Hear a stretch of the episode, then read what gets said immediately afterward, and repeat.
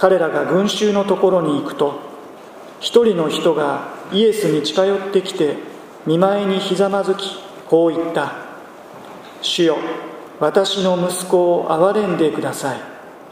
転換で大変苦しんでいます。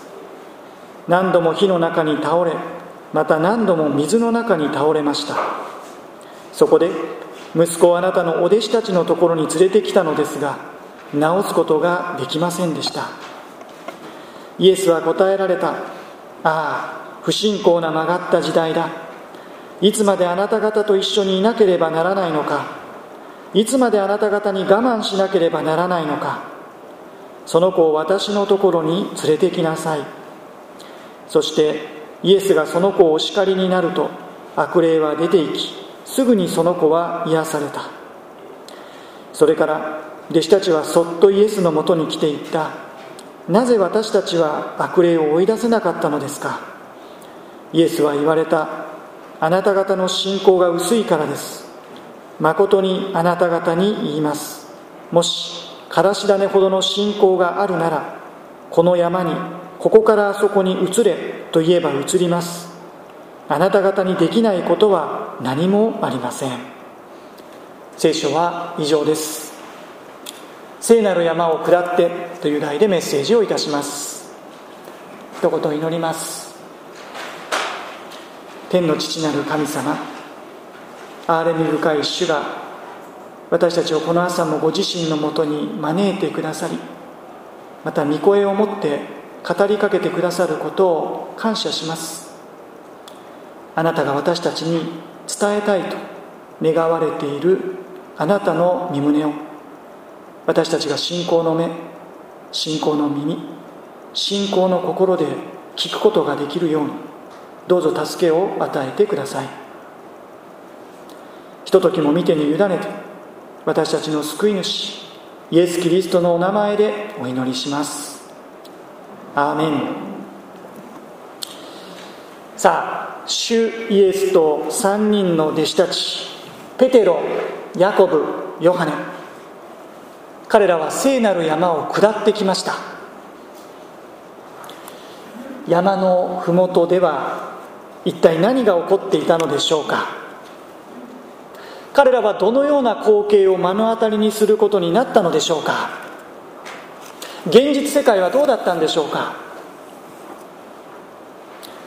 言い換えれば先週この主の日この聖なる山に登り共に主を見上げた私たちはこの1週間どんな現実に向き合ってきたのでしょうか。主イエス以下山を下ってきた4人の眼下に飛び込んできた光景はこうでした。14節から15節をもう一度読みます。彼らが群衆のところに行くと一人の人がイエスに近寄ってきて見舞いにひざまずきこう言った「主よ私の息子を憐れんでください。転換で大変苦しんでいます。何度も火の中に倒れまた何度も水の中に倒れました。いきなりの休館です。切迫した状況が彼らを待ち受けていました。いかんともしがたい痛ましい現実の世界が彼らの前には広がっていました。これらがこれが私たちの現実だと言わんばかりです。一人の人がイエス様の前に近寄ってきました。彼は大きな苦しみを抱えていました。息子のことでした。転換で大変苦しんでいました。何度も火の中に倒れまた何度も水の中に倒れたという。それは尋常ならざる状態です。ところでここで転換と訳されている言葉は月にいざなわれてくるという意味を持つ言葉です、まあ、当時こうした症状は月の満ち欠けによって影響を受けていると、まあ、そう考えられていたのでしょうか。しかし後を読み進めていくと分かるように彼の発作はいわゆる月の満ち欠けによるものでもなければ病気でもなかったようです。この子は悪い霊の力悪霊によってこの時七天抜刀の苦しみを味わわされていたということでした。ともかく本人の苦しみは言うに及ばずその苦しみは父親の苦しみまた家族の痛みでもありました。同じ出来事がマルコの福音書またルカの福音書にも記されているのですがマルコの福音書を見るとこの息子はもう小さい頃から苦しんできたとあります。またルカの福音書を見るとこの子が一人息子であったと伝えられています。たった一人の息子がもう幼い頃から中には同情し共感し助けてくれた人もいるでしょう。一方でこの時代周囲からの冷たい視線にもさらされ続けてきた家族だったと思います。特に一家の長である父親。一人息子のこのような状態に対して彼は人一倍大きな責任を感じていたのではないでしょうか。私の責任ではないのかと。そこに輪をかけてもう一つ悩み苦しみ痛みが加わりました。それは16節。そこで息子をあなたのお弟子たちのところに連れてきたのですが治すことができませんでした。この父親はもちろんイエス様のところに息子を連れてきたの。しかしあいにく主はお留守でした。3人の弟子たちと山に登っておられたからです。それで残っていた9人のお弟子たちのところに息子を助けてください。願い出たものの弟子たちには癒すことができなかった。苦しみの上にまた一つ悲しみが増し加わりました。マルコの福音書の記述なども念頭にちょっとこの場面を想像してみます。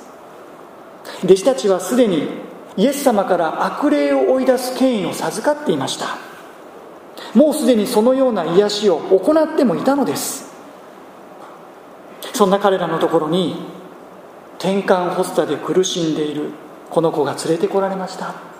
どれどれもう瞬く間に二重三重の人だかりです。たくさんの野獣馬もいたことでしょう。さあさあ今からあのイエスのお弟子とやらがこの転換に苦しんでいる一人の子を癒してくれるという。さあみんな見てみようぞ。そんな中弟子たちの登場です。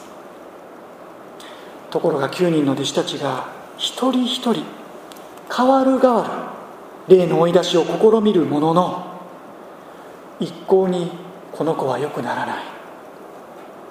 おかしい。どうしてだ？この前はできたのに。お前じゃダメだ。俺にやらせてみろ。弟子たちとの弟子たちの間でも仲違いが起こり始める。ああでもない。こうでもない。議論が湧き起こる。気がつけば9人全員がチャレンジしたもののダメ。ならば最後は全員で束になって。しかし結果は同じ。焦る弟子たち。意気消沈する弟子たち。片やその無様な姿にここぞとばかりに規制を上げたのは敵対していた当時の宗教指導者たち。空見たことか。イエスの弟子が聞いて呆れる。まあ弟子たちがこんなものならあのイエスだって大したことはなかろう。そんな宗教指導者たちと弟子たち。さらには群衆たちをも巻き込んだこの小競り合いの中に埋もれるようにしてうめき続ける息子となすすべなく見つめる父親。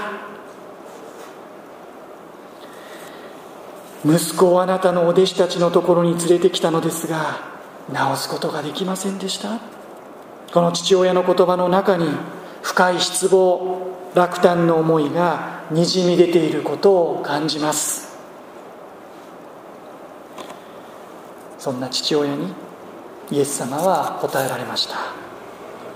17節です。ああ不信仰な曲がった時代だ。いつまであなた方と一緒にいなければならないのか。いつまであなた方に我慢しなければならないのか。その子を私のところに連れてきなさい。父親だけではない。9人の弟子たち。さらには群衆たちをも見据えたイエス様の言葉だったと思います。それにしてもいつになく厳しく吐き捨てるような主のお言葉いつになく本音を吐露されたかのようなイエス様の言葉です。ああ不信仰な曲がった時代だ。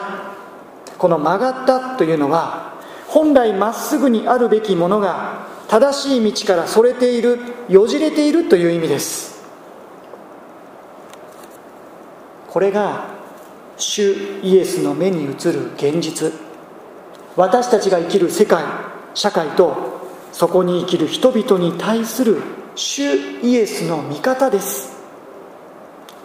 歪んでいるとよじれていると曲がっていると。今コロナによって大変な状況が続いているわけですがまたそこで深刻化している課題もあり新たに生じている問題もあるわけですがしかし勘違いしてはならない。ではコロナ前は良かったのか？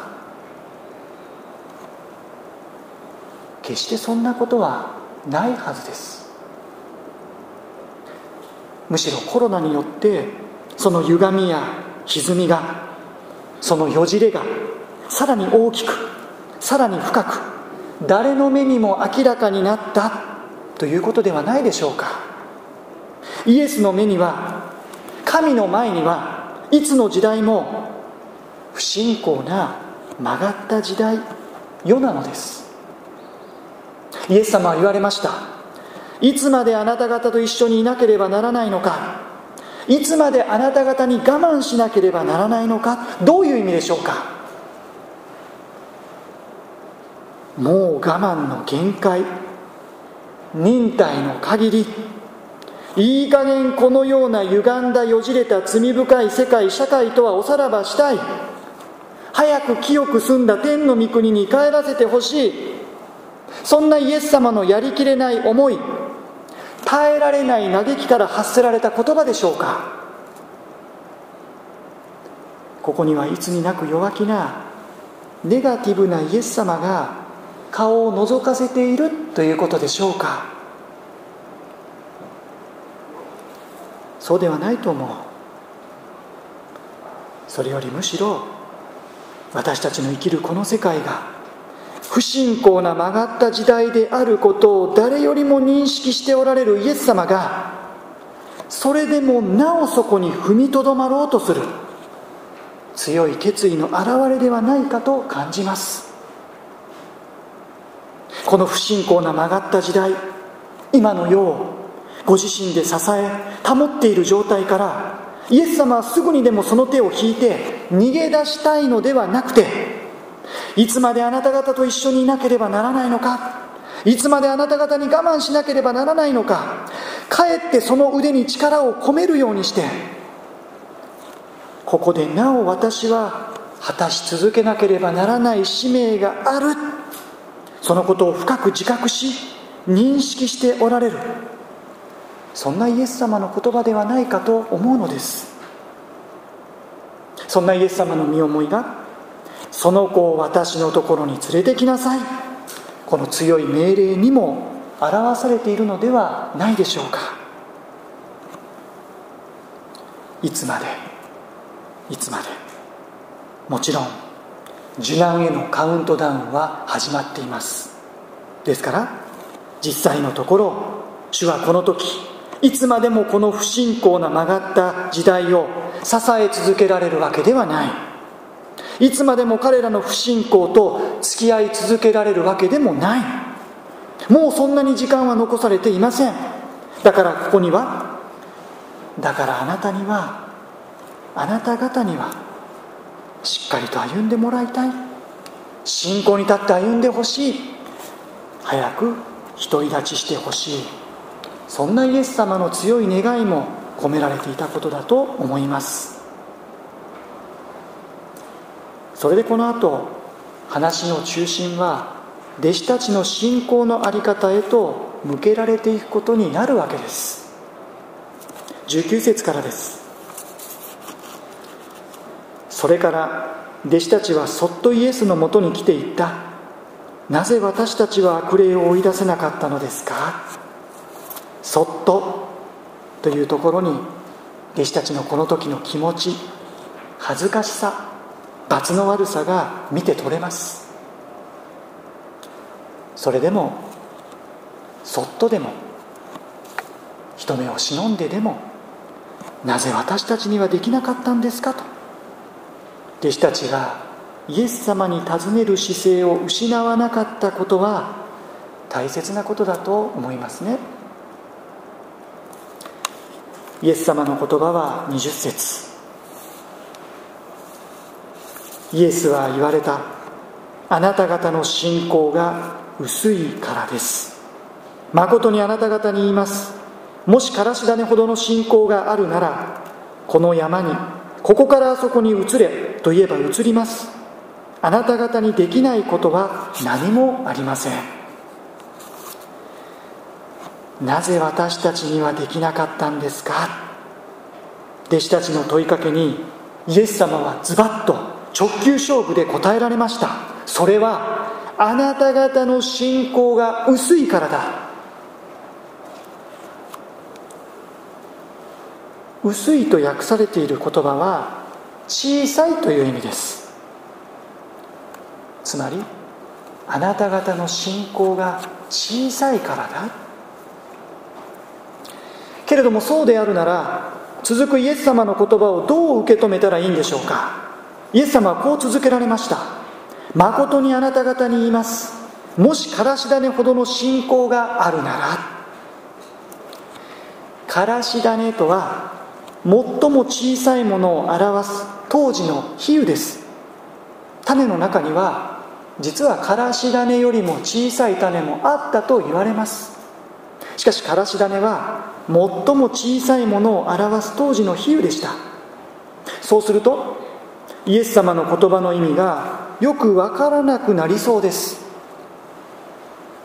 イエス様はあなたたちの信仰は小さいと弟子たちを戒めながらそこに輪をかけて小さな小さなからし種ほどの信仰があるならと言われる。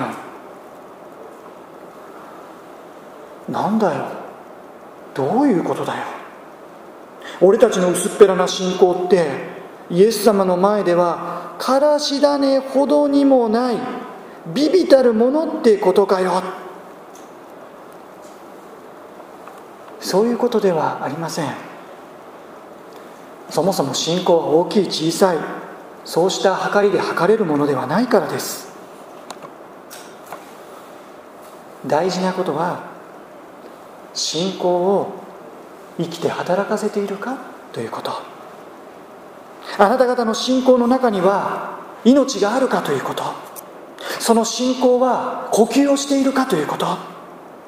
その信仰には殻を突き破ってでも芽を出していこうとするそんな命と力が宿っているか種が入っているかということ。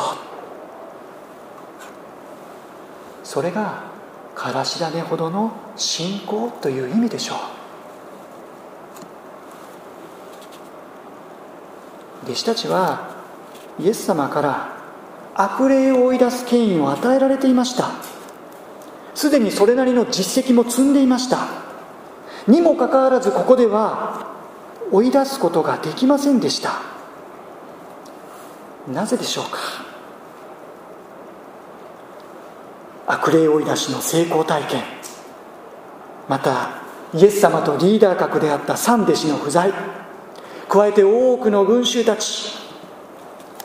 こうした状況が残った弟子たちを力ませんいやそれ以上に高ぶらせてしまっていたのではないかと考えます。おい大丈夫か？俺たちだけで。いやできるよ。だってこの前もやったじゃないか。おいイエス様いなくて大丈夫か？ペテロとヤコブとヨハネもいないんだけど。俺たちでやってやろうぜ。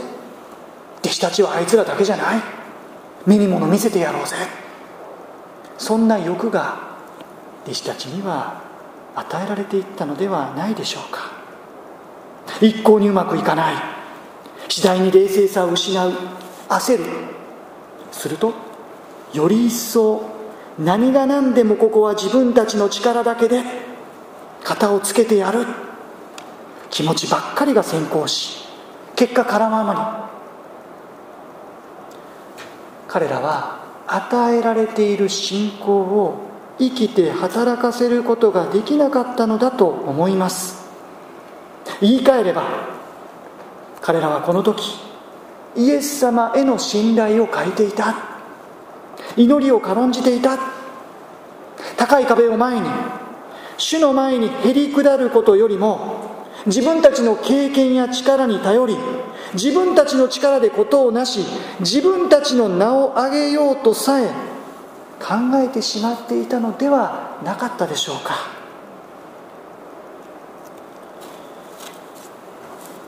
9人の弟子たちにとってイエス様は物理的に不在だっただけではない。信仰的にも不在。したがってその信仰は命を失っていたのです。その信仰には肝心の種がキリストの命と力が宿っていなかった。それでは主の道からは表されないということではなかったでしょうか。からし種ほどの信仰があるならその力の源泉。命の源は生ける神の子イエス・キリストご自身のうちにあります。ですからからし種ほどの信仰とは私たちが努力して勝ち取るものではなく私たちが主イエスを信じ主イエスと結ばれ主イエスに対する信仰を持って主の前にへり下って主と共に歩むことに他なりません。そんな主にある信仰主への信頼を持って主と共に歩むならどうなるのでしょうか？イエス様はここで驚くべきことを言われました。20節の後半。もしからし種ほどの信仰があるならこの山にここからあそこに移れと言えば移ります。あなた方にできないことは何もありません。山を移すというのは当時のユダヤの慣用表現です。それは困難な問題を解決するという意味です。なるほど今日でも極めて難しい状況に解決が与えられていった時山が動いたと言ったりしますね。私たちが絶えずイエス様に信頼し私のところに連れてきなさい。と言われる主イエスの言葉に従い主の前にへり下って主イエス様のもとにあの問題この課題あの重荷その重い煩いをお委ねしていくなら目の前に立ちはだかる山のように大きな課題にも必ず解決が与えられていく。光は差し込んでくる。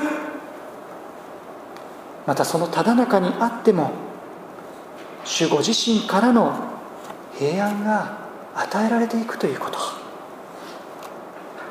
なんとここでイエス様はあなた方にできないことは何もありませんとまで約束してくださいました。それは私たちが全能になるということではない。全能の神様が私たちを通して働いてくださるからということです。誰に？信仰が薄いと戒められた弟子たちにです。主にあって主の全能の道からが働く時私たちにできないことは何もない。この山さえ動く。そう約束してくださった主への信頼を私たちも確かなものとさせていただきたいと思いますね。さてここまで読み進めてきて私たちははたと気づかされます。それは今日の箇所にからし種ほどの信仰を持ち確かに山が移ることを経験した人物がいたということです。誰でしょうか？息子の父親です。その視点を持って最後にもう一度14節から15節にかけてを見てみましょう。14節から15節。彼らが群衆のところに行くと一人の人がイエスに近寄ってきて見舞いにひざまずきこう言った「主よ私の息子を憐れんでください。転換で大変苦しんでいます。主が弟子たちに求められたからし種ほどの信仰は実はこの父親によってすでに先取りされていたのです。お弟子たちにも癒してもらうことができず群衆の見せ物のような状況の中でそれでもこの父親はイエスに近寄り見舞いにひざまずきました。その祈り願いはこうでした。主よ私の息子を憐れんでください。息子を憐れんでください。本当に苦しんでいるので本当に苦しんできたので。主を憐れんでください。この子を憐れんでください。またこの父親を憐れんでください。何より私たち自身を憐れんでください。弱い私たちですが力のない私たちですが私たちを通してただ守護自身の道からを表してください。あなたの身胸を行ってください。弟子たちに求められていた信仰祈りはこのようなものではなかったでしょうか。主を憐れんでください。この苦しんでいる子供を憐れんでください。苦しんできた父親を憐れんでください。ここにイエス様はおられませんけれども私たちを憐れんでこんな私たちを通して主の御業をここに行ってください。弟子たちに欠けていたのはこの祈りではなかったでしょうか。自分たちで何とかしてやるとイエス様が不在でもいいとあの3人の弟子たちがいなくても十分だとここは俺たちに任せろと。そうではなくてイエス様もいない。ペテロヤコブヨハネもいない。私たちでは心もとない。だから主を憐れんでください。特別に今憐れんでください。私たちを通して見業を行ってください。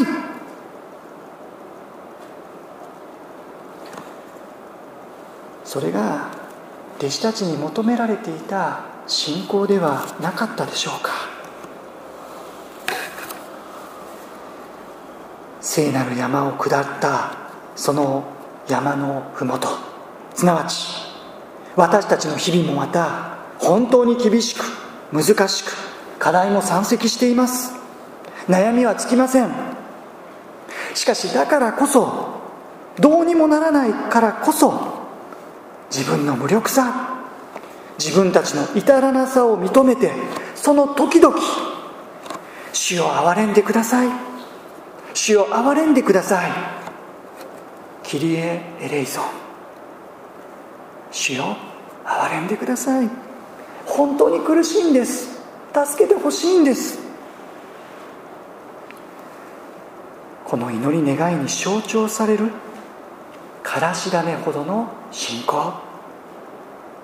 どうにもならないからこそただ主に信頼し主の見舞いにへり下って私たちの力ではなく主の命と力によって生かされていく主にあって導かれていくそのような私たちとならせていただきたいと思いますね。主は約束してくださいました。この山にここからあそこに移れと言えば移ります。あなた方にできないことは何もありませんと。しかしこの約束さえ正直信じられない時があるのです。本当にそうですか？と。だからそんな不信仰な私たちであるからこそ主よ憐れんでくださいと。